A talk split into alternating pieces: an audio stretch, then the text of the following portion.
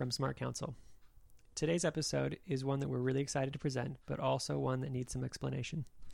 As we've said before, Smart Counsel exists to equip the professional counselor, social worker, prescriber, and other provider with the perspectives and resources needed to provide the most competent and effective services possible. We recognize that counselors and social workers work a complex job serving complex people living in a complex world. In any given session, the client and professional may represent ideologies, values, and behavior patterns that are radically different from and even indirect opposition to each other. We don't believe this needs to be a deal breaker in relationship. We do believe that the professional holds the primary responsibility for bridging the gap by learning how to understand the client's point of view. Another complex relationship is that between colleagues. Within counseling, social work, and related fields, there is a diversity of opinion, value, methodology, and hoped for outcome. Again, we don't believe these differences need to be deal breakers, but we do believe that if we are to work together effectively, we need to be able to understand each other.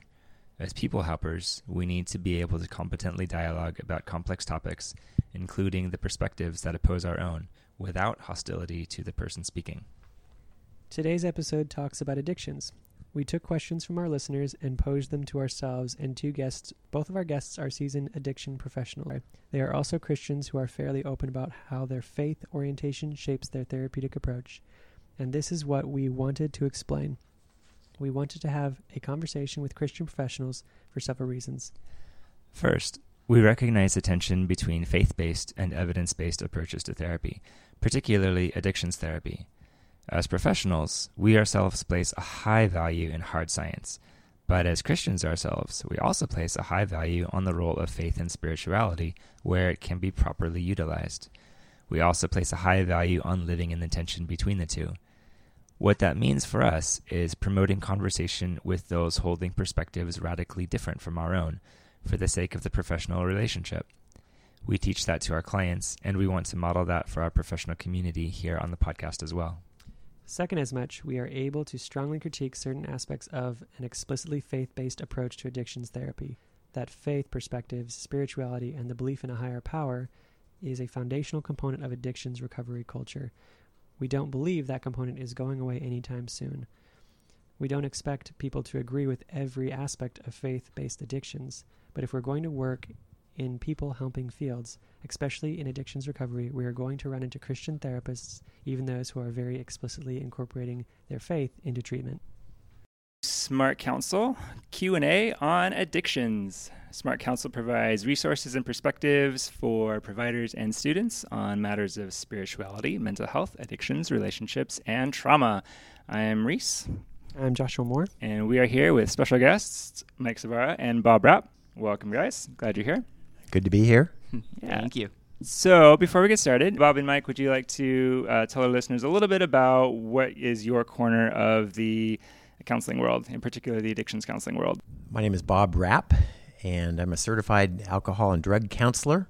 I work at the Harbor, which is Portland Rescue Mission's long term recovery discipleship program, and I serve as growth leader there. I identify the problems that a man came to work on and help work on those with with the man, with the men, with God, and with other people. My name is Mike Savara. I am a social worker and a certified addiction counselor. I uh, work at Central City Concern um, at the Old Town Recovery Center. I'm a lead addiction and mental health counselor at the Bud Clark Commons. We do uh, harm reduction based uh, services for folks in 100, the 130 units of the Bud Clark Commons. It's a permanent supportive housing building in downtown Portland. Awesome. And that is such essential work, and I'm glad you're doing it. We are going to tackle a series of questions targeted at addictions related issues. We'll be talking about both drug and alcohol as well as behavioral addictions, unless specifically otherwise noted, which in some of these questions is otherwise noted. These are questions that have been submitted by the students in the Master of Arts in Counseling program at Multnomah University. Other questions that have been submitted through other various students and alumni of Multnomah University, as well as some of my friends and people who I know who talk about these things because I'm sort of a counseling nerd and I talk about these things for fun. All right. Jen asks Are there substances or behaviors to which you are guaranteed to become addicted after a single use or potentially after three to six months of use? I want to say maybe. So I'm a social worker, and social workers a lot of times they take into account someone's environment and uh, their their history. Um, so a lot, a lot, of our training and perspective is looking at like their their situation, their their the person and environment, right? Someone there there there could be someone that would use uh, say heroin, which is a very addictive drug, for a, a period of time, and then be and, and, then be able to walk away from it because maybe they have the right supports or they um, they, they they have uh, genetics that sort of doesn't predispose them to going deeper and deeper into that uh, pattern. But then there's folks that that don't seem to have those inner or sort of their their systemic protections against that. So I think there's like there's a lot of factors that go into it, and there's a lot we don't know about um, why one person becomes addicted and one person doesn't. So you could say, like, with the right genetics, systems, and environmental factors, yes. Yeah, yeah. But only if you have like those things in play. totally, totally. I would agree with that. I would say that uh, nothing nothing is guaranteed. It depends on the influences on someone's heart, you know, mm. genetic and environmental. The drug itself. I mean, some some drugs uh, release so many pleasure chemicals in the brain that it's likely with those other influences that over time extremely likely. And one would say that if time being a variable was increased, that the chances would also increase. Yes. Mm. I'm thinking of certain substances, say like heroin, say like amphetamines, that again, like you said, Bob, the the instant chemical effect is just so much greater than say coffee or chocolate. So those those substances themselves produce a greater chemical impact, but it really depends also on the brain that's being impacted. I would also say association too. I mean, when we have wounded warriors that go into Walter Reed, they are on serious drugs for a year or two before they can start getting off of those. Mm. And a lot of them don't suffer from addictions. The medication level always follows pain level. So some people have theorized that it's not associated with recreation, it's not associated with coping, it's not associated with emotional angst, it's only associated with pain that somehow that might be less problematic. And I think that's that's true. I mean, it's not 100% by any stretch, mm-hmm. but but there is lower rates of addiction than one would expect. So we'll segue from there. Missy asks, is there such thing as an addictive personality? Describing someone who's more prone than the average person to be caught in addictive cycles because of their personality. I mean, we know these people, right? Mm-hmm. I mean, they do exist, right? but but is that fair? I, I, I think I feel reluctant to say it's a personality trait Fair. as yeah. much as mm. taking the social work approach to considering their whole environment and mm-hmm. considering the risk factors, supportive factors. What was their family life? What was their trauma history? What was their genetic history? A really good book is by Edward Welch, Addictions A Banquet in the Grave.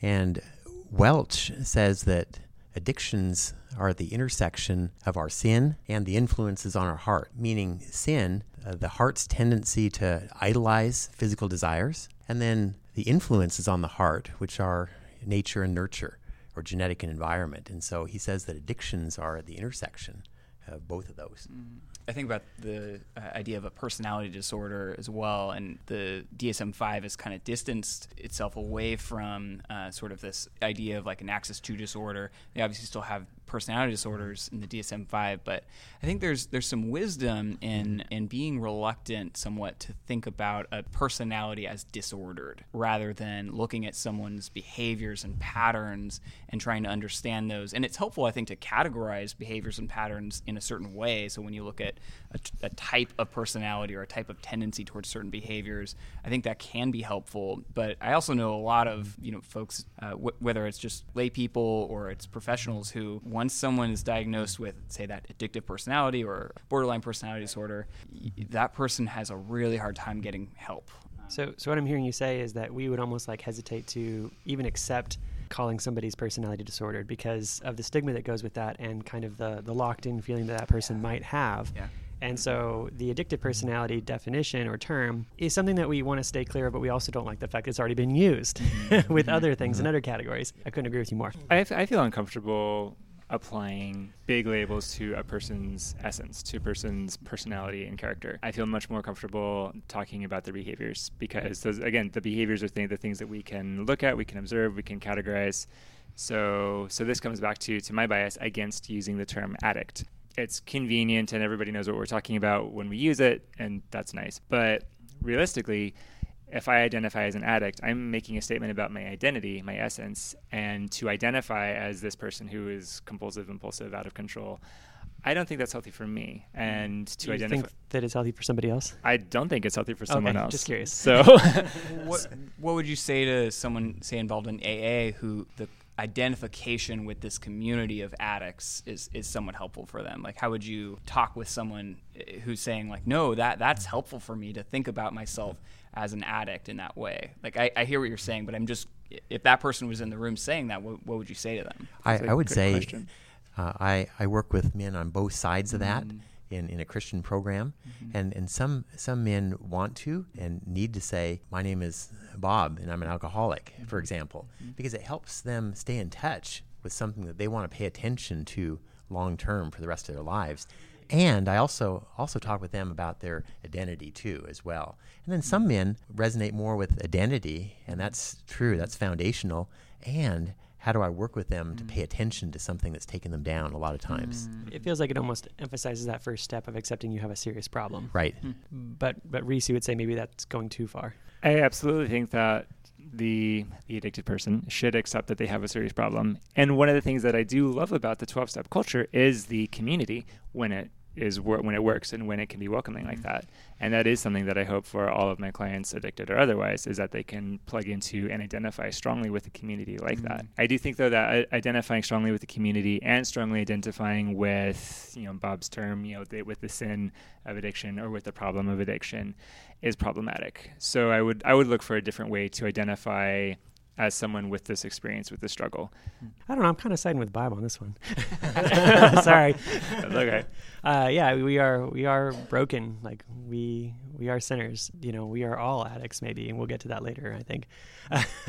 uh, maybe it's just a spectrum of, of what is damaging and, and what is under control and what is not. and also socially acceptable. Like there, there are addictions that are perfectly socially acceptable, and you can get to the top of your company or whatever because you work 90 hours a week. And could you classify that as an addiction? Well, I, I think it would go to what is helpful for the individual, and maybe that's what Bobby you're getting at is is if it's helpful for them to call themselves an addict, and that helps them identify with a specific community and get resources and get help quicker, as well as um, identifying their weaknesses in a community within a short period of time. That's a good thing for them. But then other people might internalize it and have too much of a stigma, and that identification might be uh, too hard to get through. Uh, or accept. I don't know. I mean, there's probably a number of hangups. So moving on, I have a pair of questions that contrast each other really nicely, and I, I want to address them both. Debbie asks, "What are effective spirituality-based interventions in addictions therapy, if any?" And Zach asks, "What are some of the cultural or religious barriers to progress in addiction science and treatment?" So. I'm glad that both these questions came up because I think they're both really important. So we'll tackle them one at a time. So starting with uh, effective spirituality based interventions in addictions. What would you say is the use and role of any sort of spirituality in addictions treatment? I think it's hard to prove otherwise. I mean, what is not spiritually based and still very effective? Say more. Well, I think that uh, specifically in the religious community, some therapists have identified having some difficulties being therapists uh, a few decades ago. But there's been more and more and more research, specifically much in the realm of addictions, where spirituality has been extremely helpful and showing greater efficacy for interventions. It's the reason why they have these terms higher power and they're trying to be as inclusive as possible. But why do they all do that? Because the research shows without it, you do not do very well. It's, it's statistically worse. And most people that I work with really resonate with a spiritually based approach, whether or not it's Christian or maybe higher power. And so most people resonate with it. So let's leverage that. Mm. And then from a Christian perspective, I can't think of anything better than what Jesus said love God and love people. And people get better with relationships. Without relationships, you can have programs and all kinds of things.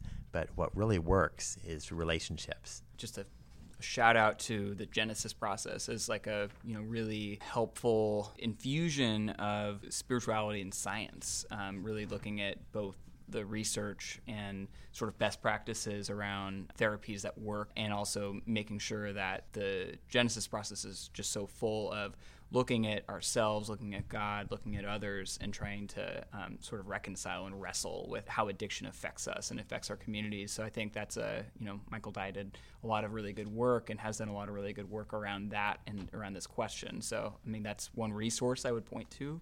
Bob can definitely talk more about that to kind of dive a little deeper if folks are interested in that. I appreciate incorporating spirituality into an addictions process because of the connectiveness and the purpose and the sense of the ultimate in it. One thing I notice in folks with addictions is there tends to be a very strong self focus and a very small uh, small concept of the world around them, of people around them, and sometimes it takes well trauma, but oftentimes otherwise a sense of the spiritual, a sense of the divine, a sense of the ultimate, or just even a sense of something that's bigger than me to push them a little bit out of themselves. And once they can get pushed out of themselves a little bit, they can look beyond what's this thing that I'm craving in the moment, what's going to make me the most comfortable, and they can consider the needs of someone else. They can consider the needs of society. In our discussion, it would be very important to to clarify what we mean by spirituality, which I think that might take us on a tangent, so we won't do that just here. But we have talked a little bit about how it's not specifically the conservative Christian religion, but it can be Christianity, it can be Buddhism, it can be mindfulness, it can be a higher power, it can be some sense of something that's bigger than me. And sometimes that's necessary, that's helpful. Any other thoughts on the use and role of spirituality in addiction therapy? I'll add something to the to the contrary, I guess, if that's all right. You know, I, I work in a building uh, where a lot of folks have experienced homelessness in the past, and I think you know if I when I bring up programs that are um, you know sort of known uh, spiritual programs or religious programs in the community, often there's a there's like this um, abrasiveness from my folks uh, to wanting to be involved with programs that are say explicitly Christian. It's like there's a trauma there that after having been homeless and sort of had to go through the um, rigmarole of um, getting services while you're homeless from a lot of these places that have you know given food or beds. There's there's a there's a barrier there. You know, you look at you know the last 200 years of um, what service uh, to folks that are marginalized uh, has looked like. We, we all know of services and, and you know times where you know you have to sit through a, um, a sermon in order to get food and sort of these more maybe manipulative practices that I know that in general I would say uh, the Christian community and spiritual community is moving away from and really trying to build relationship and make sure that folks are being seen as people and, and honored as, as such. But I, but I think there's just some there's there's uh, there and and I think there's uh, there's a lot to overcome and and more uh, dialogue needed to sort of get through some of that. I agree. When we talk, whenever we talk about religion and spirituality, there's a whole lot of baggage connected to those yeah. words for for people who have been addicted to things, for people who've experienced trauma, for people who've experienced mental illness mm-hmm. of any sort. So, so I would definitely agree that there is often a hesitancy to mm-hmm. come anywhere close to anything connected remotely to religion because mm-hmm. of this history of well, I've been rejected, I've been marginalized, I've been too prematurely judged by this group of people claiming that they have all the truth. What other what other cultural or religious barriers to progress in addiction science and treatment are you all aware of? Sometimes, from a Christian perspective, a person who struggles with addiction will want to be uh, healed immediately. Mm. And and I know that God heals. I've seen point in time miracles.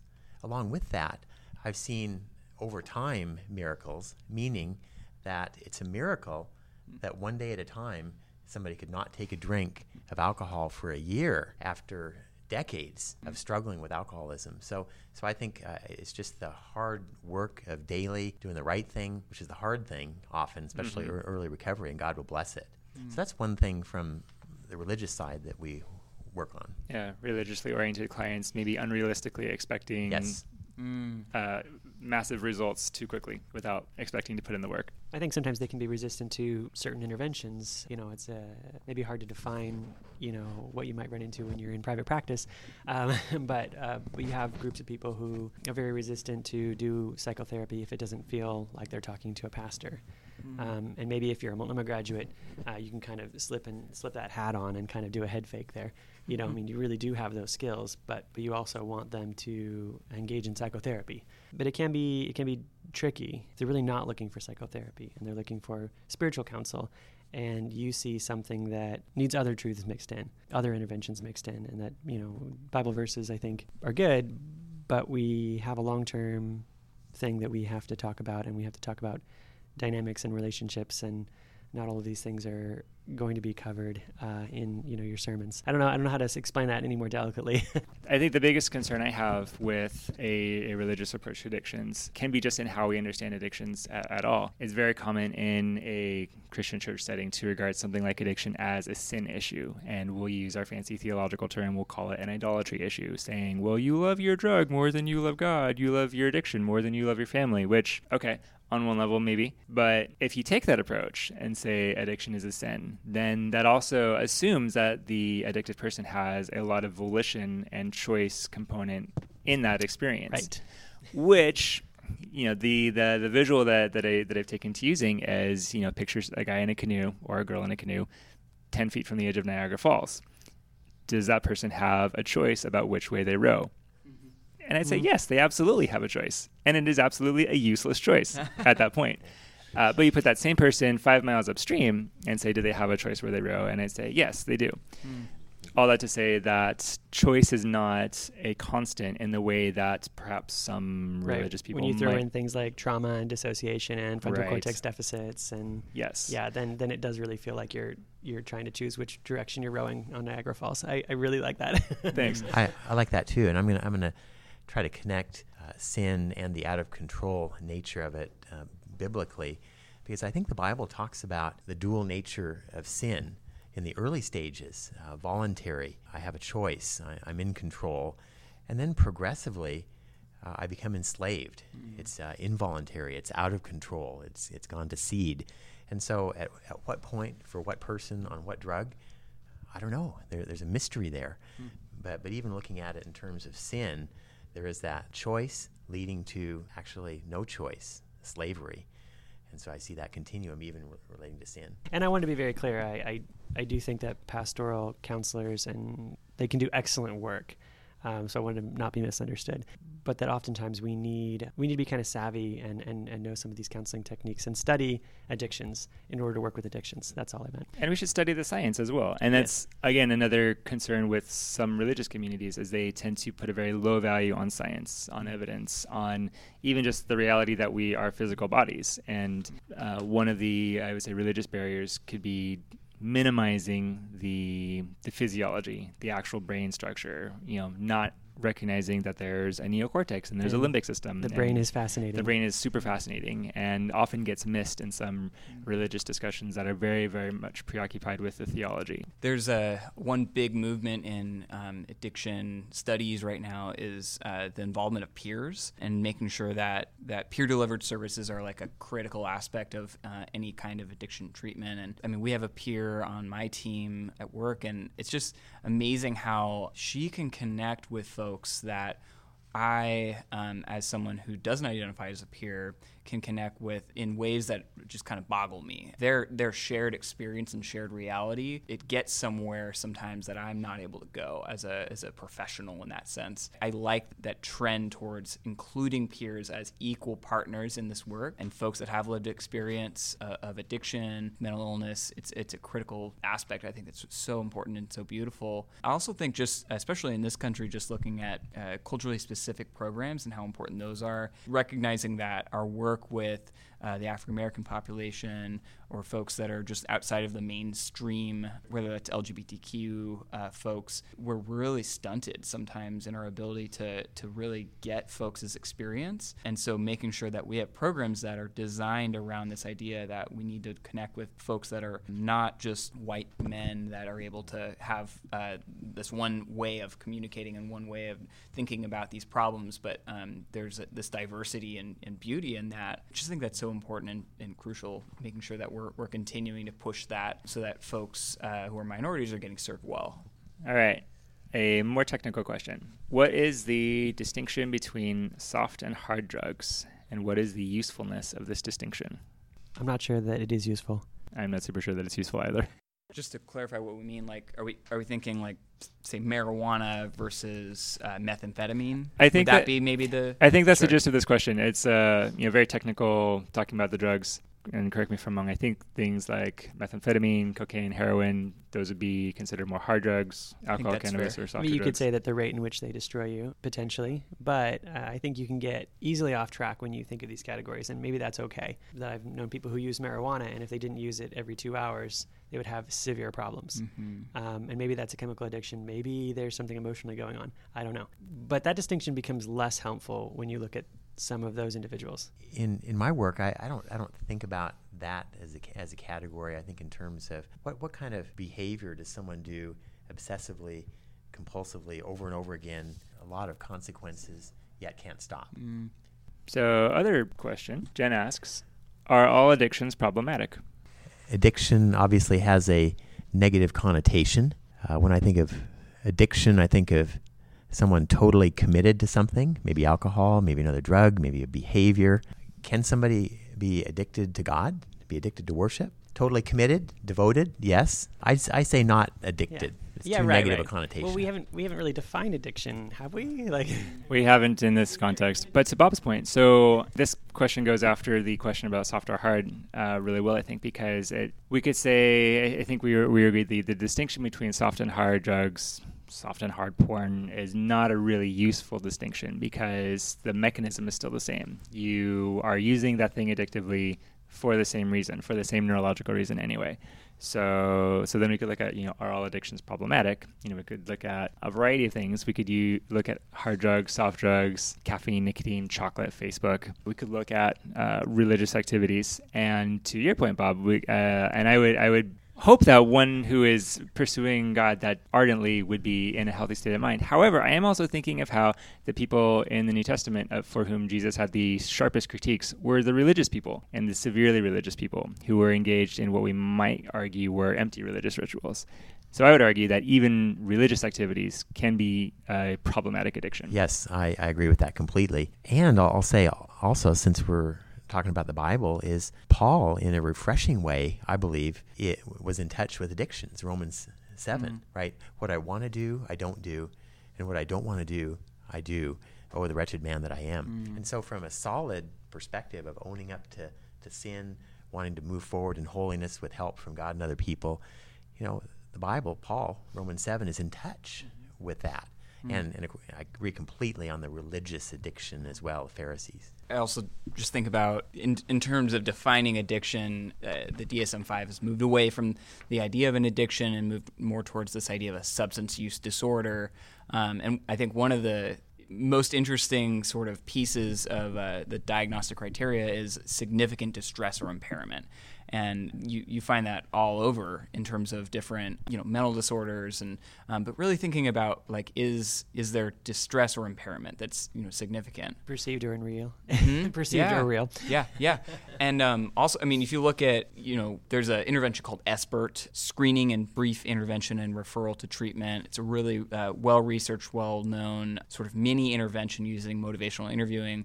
And basically, it just talks, all you do is have a conversation about someone's um, drug use or alcohol use and try to try to see if it might be impairing them in some way and try to sort of sort that out. And you, you talk with them about what's uh, typical or what's uh, nominal in terms of, say, alcohol use. So, that, so there's this way of having this conversation and the recognition that folks are going to work and coming home and having um, a whole bunch of alcohol every night, and and that uh, they're able to sort of perform their daily Right. tasks, get through the day, Even though I can't drink as much water as they drink alcohol. Exactly. Yeah, yeah. And they're thriving in some sense, right? They're uh, by societal standards, they're they're doing all right. The distress or impairment or the problematic use uh, isn't quite there. Now that may progress, and and we we also might maybe talk about uh, best life rather than you know why are they using so much, right? Right. Um, trying to understand some of that stuff, but there is some aspect of it where where I think um, this is on a spectrum, and there is um, even drug use that kind of going back to hard drugs that isn't necessarily problematic in the same sense as we think of as an addiction that's really wrecking someone's life and kind of tearing down all their relationships and At least destroying. not that they're even aware of. yeah, yeah. Their kidneys, you know. yeah, yeah, exactly. I mean, also thinking about health as a critical aspect of that. Right. That's an important one. Well, it just does come back to well, I'm not sure I have in my head a great definition of addictions because I might come to a solid conclusion of what I think addictions is, and then realize that oxygen oxygen actually qualifies under that definition. Mm. Oops. Uh, you know, like, mm, you do need it to breathe. Uh, it has a very strong half life. So it's, it's hard to pin down what that actually is because if we say that it's just perceived problem or perceived distress, well, that's not true. Some people would say that they aren't in perceived distress, but their Mhm. body is, or their Mhm. body will be. Yeah. So I mean, it is leading towards death. Some addictions may not be leading towards death, but they are leading towards some form of destruction. Mm. So I'm trying to like piece together in my head what an addiction, you know, definition is, and it might just be getting on a path that's leading towards serious trouble. Mm. Usually death, sometimes just disaster. I like how Mike how you're talking about the Mhm. spectrum of addiction Mm. and how some addictions will be like causing problems in your life, having a really toxic explosive Mm. effect, whereas other addictions are merely preventing you from being your best self and Mm. accessing your best life. Mhm. And I think that comes back to again thinking what the addiction is for, and it is uh, very broadly speaking to soothe distress of some sort. Mm. Something in your reality is in reality or in perception intolerable. So you you do something, engage in some behavior to help you survive that with an extra bump of dopamine or something. And thus anything could be done addictively, but there's going to be a big difference in effect between using meth addictively and using chocolate addictively. And, and there's often a gap, sometimes a significant gap between the person I'm working with and what I see and what he sees. And I really like, Mike, you mentioned motivational interviewing, just uh, discerning where somebody's at in terms of pre contemplation, contemplation, preparation, action, maintenance.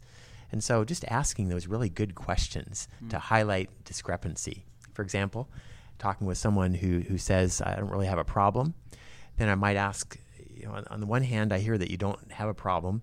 On the other hand, two weeks ago, you, you told me that you had had four DUIs in the last five years.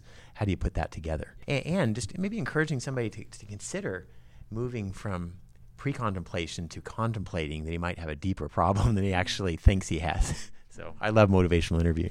All right. Tyler asks How do you support an individual who clearly has a substance use disorder but still maintains, quote, a level of functionality, quote, and says that they are not able to take three to six months to go to an inpatient treatment, and they may have already tried multiple modalities of treatment in multiple episodes? I think I'm interpreting that question to be asking about the functional addict, and we can hold that term loosely in quotes, and maybe we could contest that term. But someone who is engaged in problematic use of something and it is causing problems, but problems that are not quite destructive enough to have lost their home. They haven't lost their home. They haven't lost their job. They haven't lost their Yet. family Yet. yet. that's an operative word. But how would we support a person in that situation? I try to educate as much as tolerated and then uh, try to make some predictions so that they will return to you with whatever rapport you've managed to build and whatever skills you've tried to plant. But if they're in pre-contemplative, they're in pre-contemplative and, and you can't treat them like they're not there. You should focus mostly on rapport building. You should focus mostly on educating. And um, if you can, if you have the clinical skill or insight or or wisdom to make the right kinds of predictions so that they remember oh someone did say this was going to happen. Maybe i should go talk to them. That that they'll come back to you or they'll or they'll at least come to their session saying you know you were right. What else do you know? And just to try to push along that pre-contemplative stage but but you can't force them into a different stage. And I, I would say that in that scenario, person who doesn't really have much of a problem is not a good candidate to go into long-term residential treatment. Because to go into long-term residential treatment, somebody needs to have at least one major problem that he's aware of that warrants being treated that long in residential treatment. He'll wash out of residential treatment. Mm. So meet somebody where he's at and walk with him at a pace he can sustain. And that may be maybe outpatient. It might be getting a motivational hook if there's some legal problem. Mm-hmm. But but engage him where he's at, where he wants to be. Move with him at a pace he can sustain. He might realize later he has a bigger problem. I might run the argument through by this fellow or this person that to be in this level of addiction, well, assuming that they are seeing me on an individual basis in an outpatient setting, that would get very expensive after a while because there's only so much I can do in an outpatient setting. Me and that person. Maybe I can have them in a group also, but they really are going to need to take that break from life at least to get clean and then do some work to, to re-engage and by not fully engaging in the work they potentially prolong that work much longer than it may need to take and which costs them more money so therefore i think we So could you use. apply to them like you, you appeal to them on an economic like I could maybe and point out the finances as a way to move them out of what, pre-contemplation. what motivates them? Addic- Yeah. Addiction is always rational and you know motivated purely This- by this is finances. expensive. So Right, Have you it's thought about it? I work with folks who are in a similar place, but on the other end of the spectrum. They often have experienced loss of everything uh, through homelessness, loss of relationships, loss of uh, ability. Often they're still at the same place where they're saying, "I." You know, don't don't think I have a problem. I don't want to go into uh, inpatient treatment. I've tried inpatient treatment. I've been to DePaul. I've tried methadone. I've tried Suboxone. None of it works. I'm just gonna give up. I don't know what else to try. And I find a lot of times my role is is to uh, you know Bob love what you said. Just walk alongside that person for a time. And so they're they're coming to me and they're saying my goal is not to stop using right now. I don't think that's what I need. I don't think that's my you know purpose in meeting with you. Um, but I, I bet I can find a few goals uh, or a few things that we can work on and identify in their life.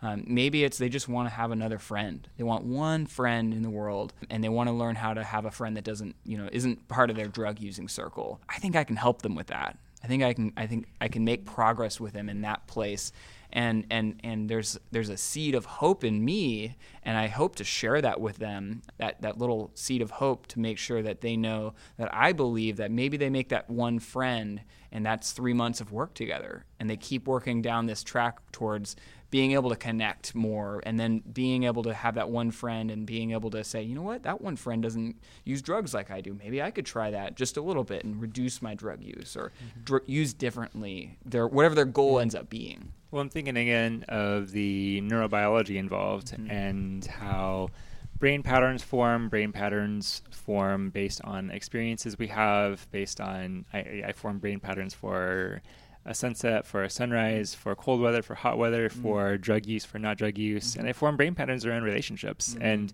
with what um, Bob and Mike, you're talking about, uh, walking alongside someone, being in healthy relationship with them for potentially a long time, you are creating an environment for them to develop a new pattern of brain functionality, Hmm. which they may not be able to find anywhere else unless, say, they do connect to a healthy 12 step meeting or other meeting of some sort. And I would agree that relationships are absolutely essential in any recovery process. Other question came in.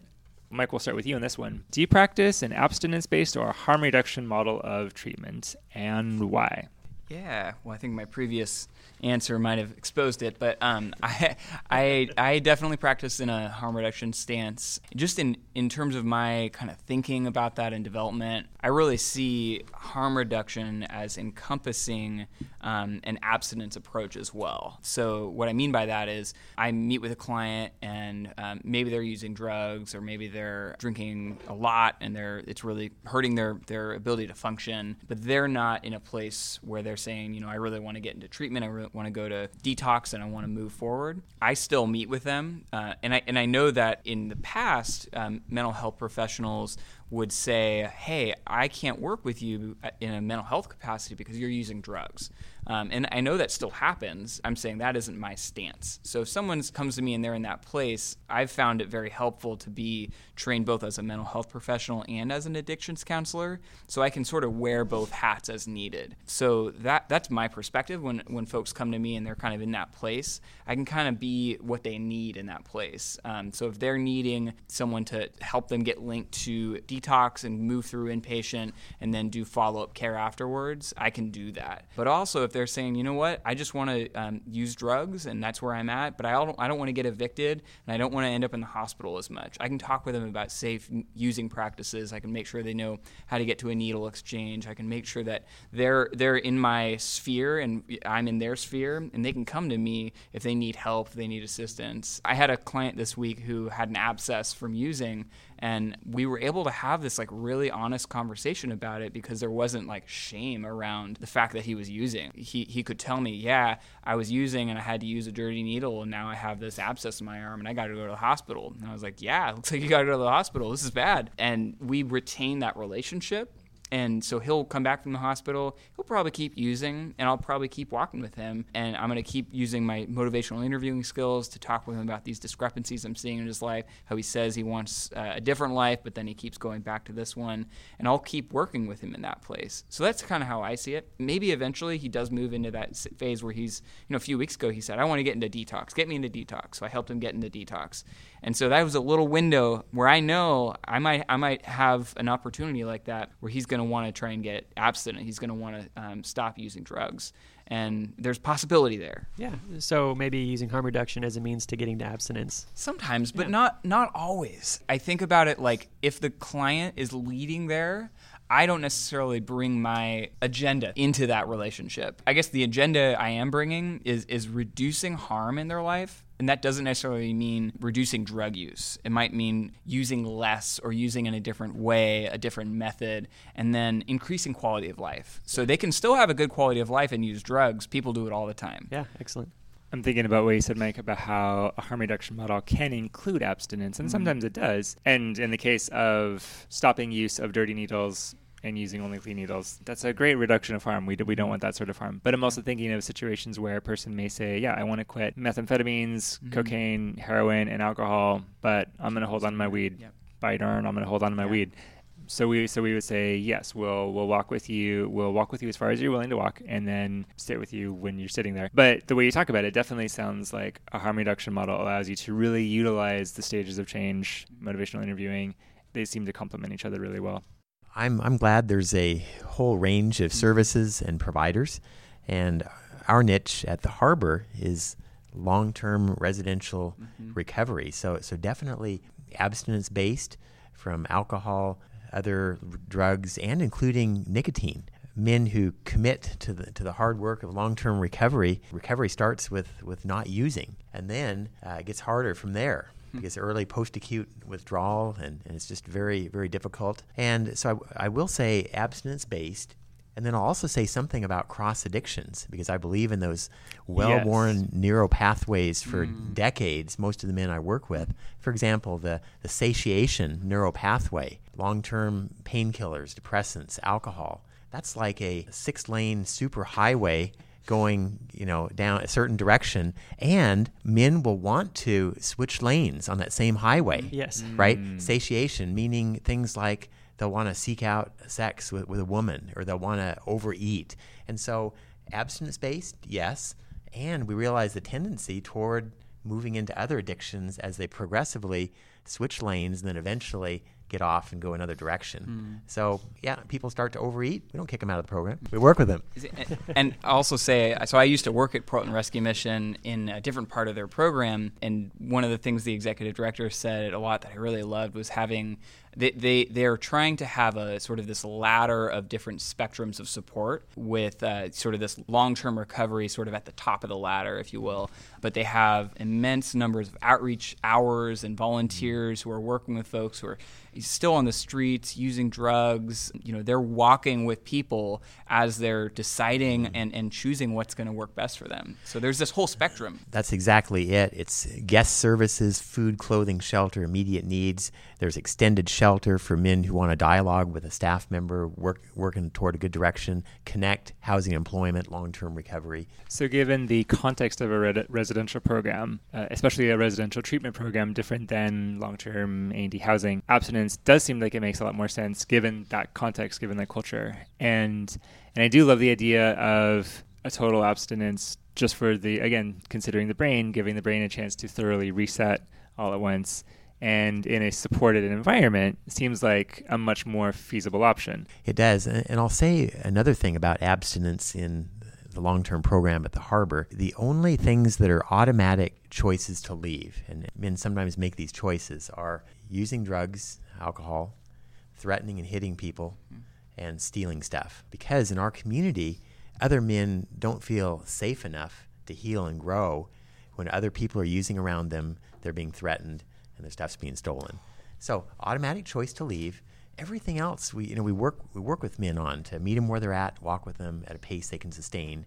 And even when I'm telling a man, you've you've made a choice to leave, I can I can get you a bed at Burnside, and I'd like to invite you to a community accountability meeting tomorrow at 11 with a couple of staff, three senior residents, which is your opportunity to, to come back here. And at that point, we're looking for ownership and a willingness to get further, deeper help to work on whatever it was. Also chat a little bit about uh, Central City Concern's uh, housing choice model. So Central City Concerns started out in the early or late 70s with a lot of uh, single resident occupancy housing.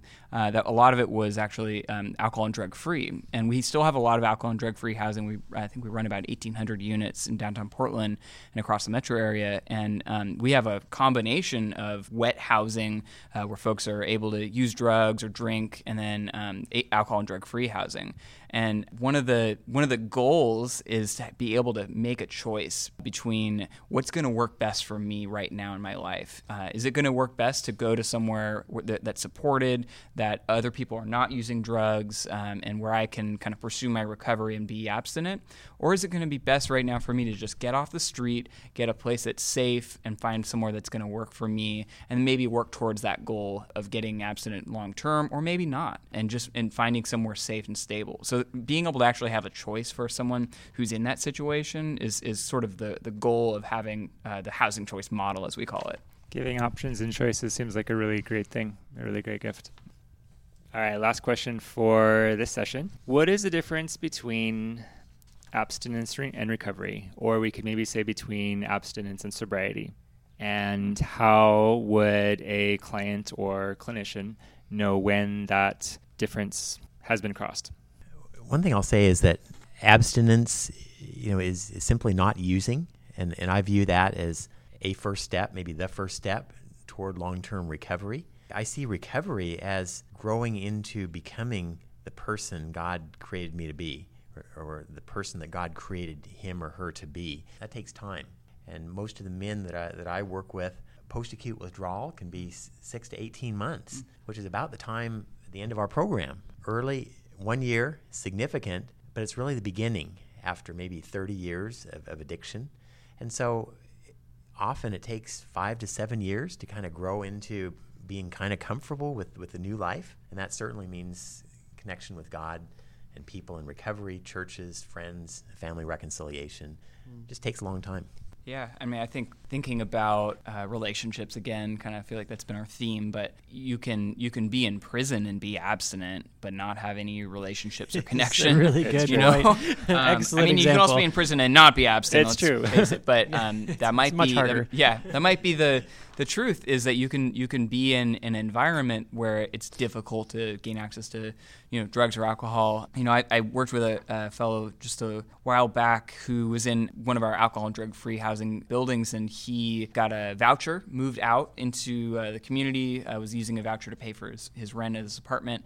And almost within, you know, 48 hours, he had relapsed because he, uh, the, the voucher was great, but he moved out of this supportive community you know, um, out of the supportive community, out of this accountability that that brings um, and into a, a, place that, that didn't really offer any any you know reason not to use, uh, didn't have many connections, really hadn't progressed into recovery at that point, was really abstinent for about six months. And just thinking about how infantile his recovery really was at six months um, of basically just living in an apartment that made it so he couldn't drink and having sort of the the punishment keep him sober, it didn't work.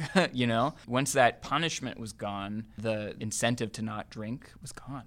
I think I would agree too. A, major difference between abstinence and recovery is the difference between a behavior change and a personal transformation. To your point, Mike, it would be very easy in most incarceration scenarios to be abstinent just by sheer lack of access. But that doesn't mean you've changed at all. It doesn't mean you're interested in recovery. It doesn't mean you've learned anything about emotional mm-hmm. intelligence or relational health or anything. Whereas a person who really truly embarks on a journey, a long journey, like you said, Bob, multiple years journey of recovery sobriety, that person has allowed their body to get completely clean. They have allowed their body to normalize to not having the substances or the addictive behavior.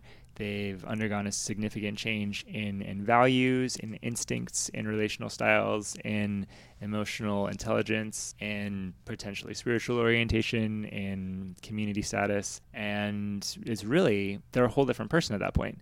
And like you said, that's a lot of time, that's a lot of work, and a much more holistic process, like Yeah. you said, Josh, and also a very difficult process too. Michael Dye in the Genesis process says it really well. As I remember, he says that addiction is self gratification, and that speaks to the isolation of addiction. He also says that recovery is learning to trust again. Mm. And I'll modify that a little bit. Many times, recovery is learning to trust for the very first mm. time at age 50. How, how hard is that? That'd be terrifying. Yeah. And so trust takes a long time facing those fears. I'll be rejected, I'll be abused. Yeah, and again, trust. I mean, thinking about stages of development and what does Erik Erikson say happens within the first two years of your life. You learn your basic sense of trust or mistrust, and that's a pervasive, inherent, very deep down subconscious sense that carries with you your whole life. And so, yes, at age 50, to try to change that. It takes a long time to work out of that. And I, I think uh, Kristen Bell was talking about her experience with her therapist. Uh, and I saw a video of that. And she actually said her therapist told her, don't walk 10 miles into the forest and expect to get out in five. I was like, oh, yeah, I Yeah. gotta remember that. All right. As a wrap up, if you were addressing a group of addictions counseling students uh, who had not necessarily asked a question, but you had opportunity to impart one last pearl of wisdom, Bob and Mike, what would your last thought be for them? Be be who you are. Be who God created you to be, and that and that's powerful. Don't try to be someone else. Be who you are. God uses that. Programs are important, curriculum's important, a lot of things are important, and it's you. Just be, being you. So, someone said, if you don't care, God can't use you. So so care. You know, if you care too much in a negative way, codependency, then you won't last in this field. So care deeply, be who you are, and God's going to use you mightily. And pay attention to your own health. That was really good. I guess I don't forget when you're when you're sitting across you know the room uh, with someone and they're talking about their life and their story and I guess just don't don't forget what a privilege that is for for us to be invited into that space in their life because I think once we take that for granted and and sort of act like that isn't a big deal for someone to share so deeply from uh, deep inside them. I think once we forget that, I think I think uh, it's really easy to uh, stop caring, and and and it just becomes so much so much harder to sustain this work when when we just kind of lose the the the sense of gratitude and awe of just being with someone who's who's so open and brave to share their story. And I it, I was just think about how hard it is for anyone, uh, any human, to to share deeply with a stranger, and the fact that our folks often do that with us in such a magnificent way. It's it's just uh, it's humbling, you know. And I think not not forgetting that is really important. I really appreciate both of you coming on, and it's been great getting to know you just a little bit through answering these questions. I think I've actually learned a lot and have a deep appreciation for what you guys do. Uh, and you really sound like you're really down there in the trenches. and us private practice guys, we're like, wow, really sheltered, you know, like you know, we're really out really there. sheltered. yeah, it's really true. But I wanted to express our gratitude for having you on and deep respect for what you do, um, as well as enjoying being with you and hoping that we have more opportunities to interact in the future. For sure. I always learn something around Bob. so. All right. Thank you, Bob and Mike, for being with us. Thank, Thank you, Josh, you. again. Thank you for your Thank listener you. for tracking with us. And we will be back with more Smart Council.